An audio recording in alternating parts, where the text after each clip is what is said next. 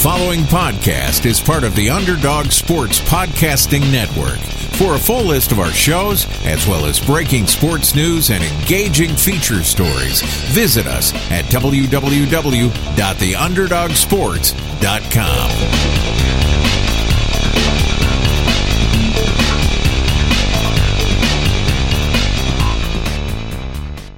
Basketball Society.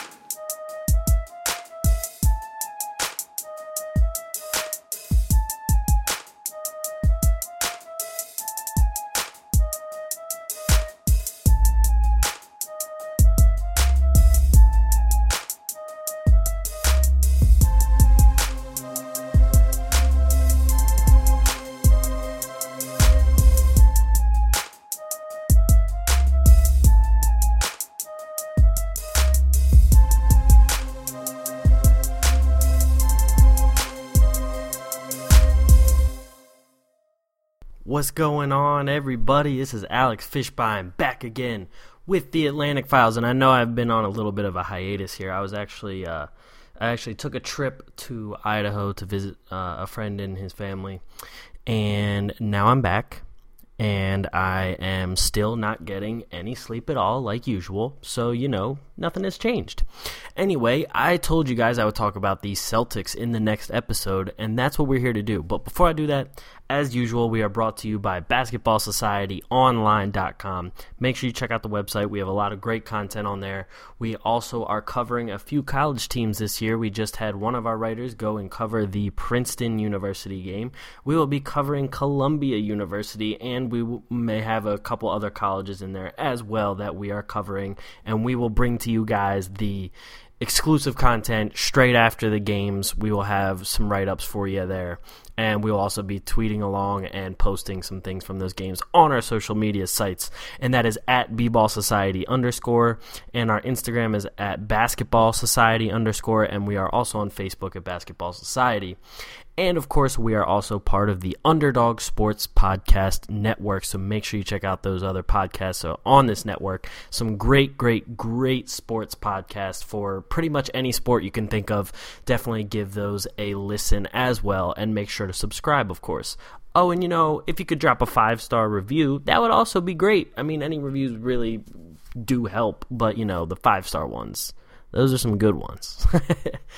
Um, anyway, so jumping into the Celtics, what I wanted to do here is kind of, you know, do a little bit of a comparison from last year's team to this year's team and also do some comparisons for the players individually. Now, the biggest difference if you haven't been watching the Celtics, uh, if you have been watching, you probably know this already, is their defense. Uh, this year, the Celtics defense is actually the number one rated defense. They have been playing at a very, very, very high level on defense, and it's been transitioning into their offense, which is why they've been able to sustain such a big winning streak. I mean, a lot of people have been wondering, well, you know, Kyrie and Isaiah Thomas, weren't they kind of like a, a 50-50 trade, maybe like a 52-48 kind of trade? But a lot of times people take for granted just the fact that Kyrie's bigger. Like we knew that Isaiah Thomas wasn't a great defender, and on top of that, he wasn't that big, and that kind of contributed to the fact that he wasn't a great defender. And we also knew that Kyrie also wasn't a great defender. But the difference between six foot three and five foot nine in just terms of playing the passing lanes or putting a hand up in someone's face is a big difference. That difference in um, in reach, in length, in just height and just you know the ability to get in the way of people and get in the way of someone's vision is just a big factor in and of itself. But on top of Kyrie being the bigger player, he's also even improved his own defensive output. And right now as Kyrie as the leader of this team, the fact that he's leading not just by trying to talk to these guys and say like, "Hey, I've been to a championship. I know what I'm doing. Like we I went and won it. I've been to the championship the last 3 years with LeBron and learned from under him, blah blah blah." He's going out there and leading by example. He's not just talking these guys' ears off and saying, look, you need to do this if you want to win, or you need to do this if you want to win. And that's a big mistake, I feel like, that a lot of those guys who have the championship uh, uh, pedigree and the championship, you know, experience sometimes do when they go to new teams and try and lead that new team. I feel like a lot of those guys kind of, you know, almost expect the other players to to follow them and to do what they do just because they were in the championship. No, just because you were there doesn't mean you can automatically lead a team. That just that's not how it works. Just because you were there, I mean, you could have been one of the guys on LeBron's team that has been to the finals one of the last 6 or 7 times and be one of the worst leaders in the entire NBA. Just because you were there doesn't mean it's giving you the necessary tools to be a leader like LeBron or to be a leader like uh, uh, some other championship guys that have been able to lead their team there. So the fact that Kyrie is doing it by example, the fact that he's going out there giving his everything, the fact that he's making the extra passes that he really wasn't before, and the fact that he can, you know, that that that, that we have proof of him on the sideline showing guys like, hey, look, we need to do plays like this or we need to switch it up like this. And he's leading that charge. He's not just saying, go out and do it while I do my own thing. No, he is setting the example and letting the guys follow behind him. I mean, just looking at his defensive rating right now, he's at a 97. His the best defensive rating he had in any year prior to that was a 106 he's also having his second best offensive rating, sorry, third best offensive rating season so far. One of them was with Cleveland before LeBron came back. Or no, I'm sorry, that was the first year LeBron came back. And the other one was last year. Uh, he has a 111 offensive rating right now. He had a 116 and 117 in those other years. And um, as far as defense goes, he's averaging the most amount of steals he has. He almost has two steals a game. Um, he's also right on par with the same amount of blocks he's been getting. His defensive box plus minus has been is in the positive right now, which is the only season so far that it's been in the positive. It was in the negatives every other season. He has his highest box plus minus overall. Um, and even on top of that, he has his highest win shares per 48 and close to his highest uh, PER of his entire career for a season. And this is just like we're watching Kyrie fully mature right before our eyes, and not a lot of people really realize that. Like, a lot of people are kind of taking his time with the Celtics right now completely separate from the time that he was with Cleveland. But if you compare the two, and if you look what has made him this player here in Boston from those years in Cleveland, it is a very, very cool looking story. Like, it is, you know, when he first was drafted to those pitiful Cleveland teams when LeBron left, up until when he when LeBron came back and he actually won a ring with LeBron and now at Boston with a team who's good enough to make the playoffs and and he is able to be the leader this is kind of what Cleveland was hoping he would be before all of a sudden LeBron came back. They were hoping that Cleveland is going to get this kind of team that Boston has, and that uh, the, the the Cleveland fans were hoping that Kyrie was going to be this leader on Boston with this team on Boston, but in Cleveland. Like that was the hope. Now Cleveland is left with an aging roster, and LeBron is pretty much having to do it all by himself because Isaiah Thomas isn't back yet. And meanwhile, Kyrie is enjoying a very, very healthy win streak, as well as enjoying it as a team. Like, that is an underrated aspect of basketball that not a lot of people talk about is the chemistry factor of when you start winning as a team because then guys start having more fun. Guys are smiling more. They they they are more willing to sacrifice for the good of the team, for the good of the other player, their teammate. And that in general is going to translate into wins. That in general is going to it's it's going to get you to where you want to be in the long run. And LeBron has to sit back and see the Celtics enjoying all of this success so far while they're struggling, while they kind of have some issues there with the team because guys just aren't playing well or guys are hurt and they can't really do anything on defense. Like LeBron has to play on a team who is dead last in defense and watch his former running mate and former elite point guard play for the number one defense who also has about like the who's in the the top half of the league in offense as well. And on top of that, they are on what, what was it? 13 game win streak now? Oh, right. And the Cavs were struggling to beat teams like the Nets and Orlando and Detroit and teams like that. Hmm, right. Yeah, I can see why LeBron might post that Arthur meme. Just saying.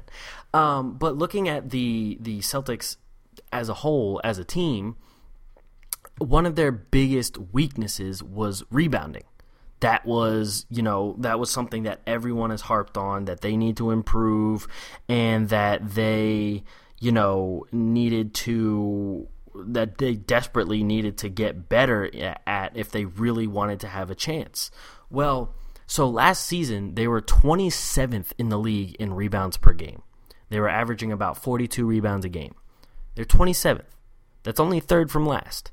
This season so far, they are the number one team in rebounding. In rebounds per game, they're at 47.6. They are number one, and that is in large part not only to Horford and the fact that they got Aron Baynes, but when Marcus Morris came back, he's now averaging 5.7 rebounds a game. Tatum is averaging 5.7 a game. Jaylen Brown is averaging 6.7 a game. And even Terry Rozier is averaging 5.1 rebounds a game. These guys are rebounding as a team, and they don't even have Gordon Hayward right now, who is a decent rebounder from the wing himself. So adding the the fact that they improved in the aspect that everyone has been stabbing them at is a huge part in and of itself. Like they essentially went from last to first in terms of rebounding. And that's something that not a lot of people are talking about. So based off of like the the rebounding, I mean, this goes with the fact that other teams aren't getting those second chance points because if you're not like if they were 22nd in defensive rebounds. And so in in that aspect, you're giving up a good amount of offensive rebounds. Now, they were giving up around 10.8 a game, which wasn't terrible. But now this excuse me, this season, they're giving up eight and a half a game that's already two rebound, two offensive rebounds less for the other team, which means that's less second chance points, which means the Celtics are scoring more points than them because they're not giving them any second chances. And that is a big part of the game. Because if you see any team that ends up winning a championship, most of the times they get, they either have to shoot the lights out or they have to get second chance points. And that's what puts teams over top of other teams. And if you're limiting those, all right, you can put two and two together. I don't have to walk you through the entire thing. now, in terms of their offense, though, uh, like, like in terms of points per game, they aren't number one. I mean, they're, they're averaging about 102 points per game. but their defense, they're only giving up 94 and a half points per game. Actually, yeah, only 94 and a half points per game. That's number one. That's first overall. Like, their defensive rating, 97.8, first overall. Their offensive rating, 106.2, is about 17th out of 30. But, you know, if you're turning defense into offense, I think you're good for right now.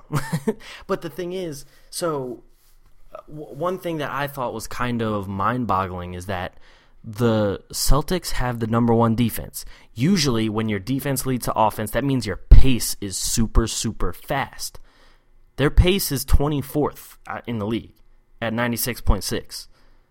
They're one of the slowest teams in the league doing really mainly half court offense most of the time.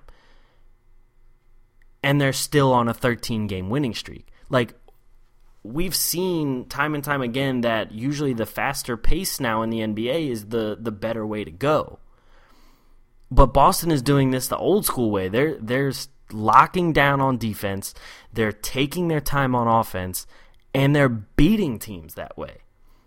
And a lot of people are like, "Oh, well, you know, wait till they face the the Golden States and the, the, the Houston Rockets and the, the Cavs and blah blah blah." They did beat San Antonio. They beat Milwaukee, who's going to be one of the top teams in the East. They beat uh, Miami, who's going to be another playoff team, most likely in the East. They beat San Antonio by uh, 14, sorry.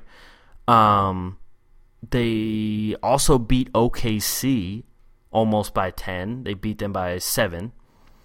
Uh, when Orlando was on their big win streak, they beat them by a lot. They they have taken care of business. They beat Charlotte, who's most likely going to be a playoff team. They beat Toronto, who's going to be a playoff team. Like the Celtics have faced some decent teams. Now, overall, their strength of schedule so far hasn't been amazing. Um, in, according to Basketball Reference, right now, uh, for their strength of schedule rating, they have like a zero being the average, and right now they're at a negative 0.93 for strength of schedule. So it's not amazing, but it's not terrible. They still have faced some good teams. They do face Golden State uh, this on Thursday, today technically, and so that will be a very interesting game to kind of gauge and see where the Celtics are in terms of championship contention. In the East, you already know they're a contender in the East. This is dry cut a given a, a, a, foregone conclusion that they're a contender in the East. But what we really need to see is whether or not they're a championship contender against the likes of the Golden States, the Houston's, the I mean even even though they beat the OK even though they beat OKC, you still have to see if they are that championship material. And the only I don't want to say the only way, but the best way of finding out is how they answer Golden State. How when Golden State goes on their their big runs, when Durant, Curry, Klay start hitting those shots, when they start getting, you know, like really electric and hitting all of their threes and everything and getting into the paint, how do they answer those kind of runs? Will this defense be the same against a team like that? Because I mean, there really is no defenses that really stop them. There's only defenses that kind of slow them down. So the the big question here is what will this defense look like against that kind of team? And how are they going to respond to the tough moments of the game against a team like Golden State? Because that will go a long way in telling us what kind of contender the Celtics are. Just an Eastern Conference contender or an actual championship contender. Um, but going over some of these other guys here, like Jaylen Brown, who has really stepped up for them, I, I, already told you how much he's been rebounding a lot more. La- his rookie season, he was only averaging about almost three rebounds a game. He stepped it up to 6.7. He stepped up his assists per game. He stepped up his steals per game. He's scoring more than double the amount of points per game. Obviously, some of this is because of the added uh, playing time he's getting, sure, we know that. But on top of that, he has shot better from three point. I mean, he shot about he's shooting about 37% now. He, he was shooting about 34% before. Um, overall field goal wise, his percentage is 1% less, but he's also attempting more than double the shots now with the, the minutes that he's getting. Especially with Gordon Hayward out, they're going to rely heavily upon Tatum and Brown, so they're going to be putting up even more shots. And so we're going to see what kind of efficiency these guys can have when they have to, you know, put in a high volume uh, uh of shots.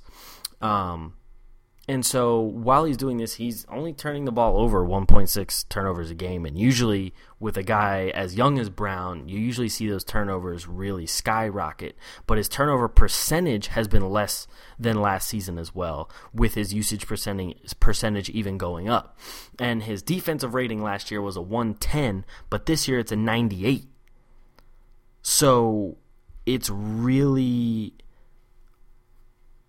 like it's really promising seeing where Jaylen Brown is improving in and and the fact that he's showing he can give you quality minutes when you have to bump his minutes up like this. Like for instance, last season he was averaging only about 17 minutes a game. He's at 31.9 right now. And a lot of the times with younger guys like that, you get a lot of mistakes when your minutes get spiked up like that and especially because they are relying upon him to do a lot. But he's proving that he can handle it and that he is going to give the Celtics a quality run when he is on the court. And he's been big. I mean, but not it, it's not just him either. You have Jayson Tatum, a rookie who has been playing great for Boston right now. I mean, Tatum averaging 30 minutes a game is scoring 14 points a game, 5.7 rebounds, one and a half assists, almost one steal a game, while shooting 50% from the floor and 48.9% from three point. And he's only 19 years old. I mean, this guy has stepped up and has given the Celtics great, great time on the floor. He has been able to come up big in a number of games so far. And the fact that he's playing with a guy like Kyrie Irving and Al Horford who can open up passing lanes, Al Horford, especially in the passing game, is, is big for a guy like Jayson Tatum when their big man can find them cutting like that. But also Kyrie Irving's ability to draw the defense into the middle of the court and kick it out to Jayson Tatum. Tatum's been thriving off of that kind of thing. And that has been, you know, great for Tatum's learning curve as he's going to continue to progress. And it's great for Tatum to really play with a guy like that so that he can find his own open spots. And when you bring back a guy like Gordon Hayward, it's only the floor is only going to open up more for Tatum because teams will have to worry about Hayward as well. So Jayson Tatum is proving to be a very, very, very, very, very nice draft pick, and Jaylen Brown also nothing to laugh at either. So I don't know if you guys watched the game. I literally just finished watching the game. It was the Sixers versus the Lakers. Joel Embiid just put on one of the best individual performances so far in this season. I would say it's right up there with James Harden and LeBron James. He just dropped 46 points, 15 rebounds, 7 assists, and 7 blocks against the Lakers, shooting 14 for 20 from the floor. He only put up 20 shots and had 46 points. He shot 2 for 3 from 3 point and had 16 of 19 free throws. I mean, Embiid, there wasn't a single big man in, in Los Angeles that could stop Embiid because he fouled out. He made DeAndre Jordan and Willie Reed foul out for the Clippers. And he was just eating Lopez, Bogut, and Randle alive the entire time they were on the floor. I mean, Bogut was only in there for about 20 minutes. He was minus two. Lopez was minus 11. They only had him on the floor for 16 minutes. He wasn't making a, he wasn't making many shots, and he was just getting beat badly on on defense. And then, so obviously they have Randle in there for his contribution on offense, but then Randle fouled out. He played 30 minutes, fouled out because Embiid just, I mean, embarrassed him in the fourth quarter. Like, flat out embarrassed him. This guy Embiid is insane. Oh, and if you were wondering about Ben Simmons, he had 18 points, 10 assists, 9 rebounds, and 5 steals. Um, and this is all with the Sixers without Markelle Fultz. I just wanted to say. That's it's just insane. These guys are crazy. And so that's it for me this week. I had a short episode for you guys this week. Um, I apologize, but uh, there there's also no out of bounds segment this week because I've had a lot of stuff going on here with traveling and work and all that kind of stuff. So um, I haven't really had the time. Like right now, it's 1:50 a.m. So I should probably get some sleep before I like keel over and die of sleep exhaustion. I think that's a thing, right? That's definitely a thing. I'm pretty sure it's a thing. I'm gonna say it's a thing. Uh, anyway, I will be back next week with our Nets correspondent uh, Mike Bash. He will be here again. We'll talk some Nets and we'll just talk some basketball in general. So definitely be on the lookout for that. And make sure you guys check out the Underdog Sports Podcast Network and BasketballSocietyOnline.com as usual. Thank you guys for listening to another episode of the Atlantic Files, and I'll catch you guys next week. Peace.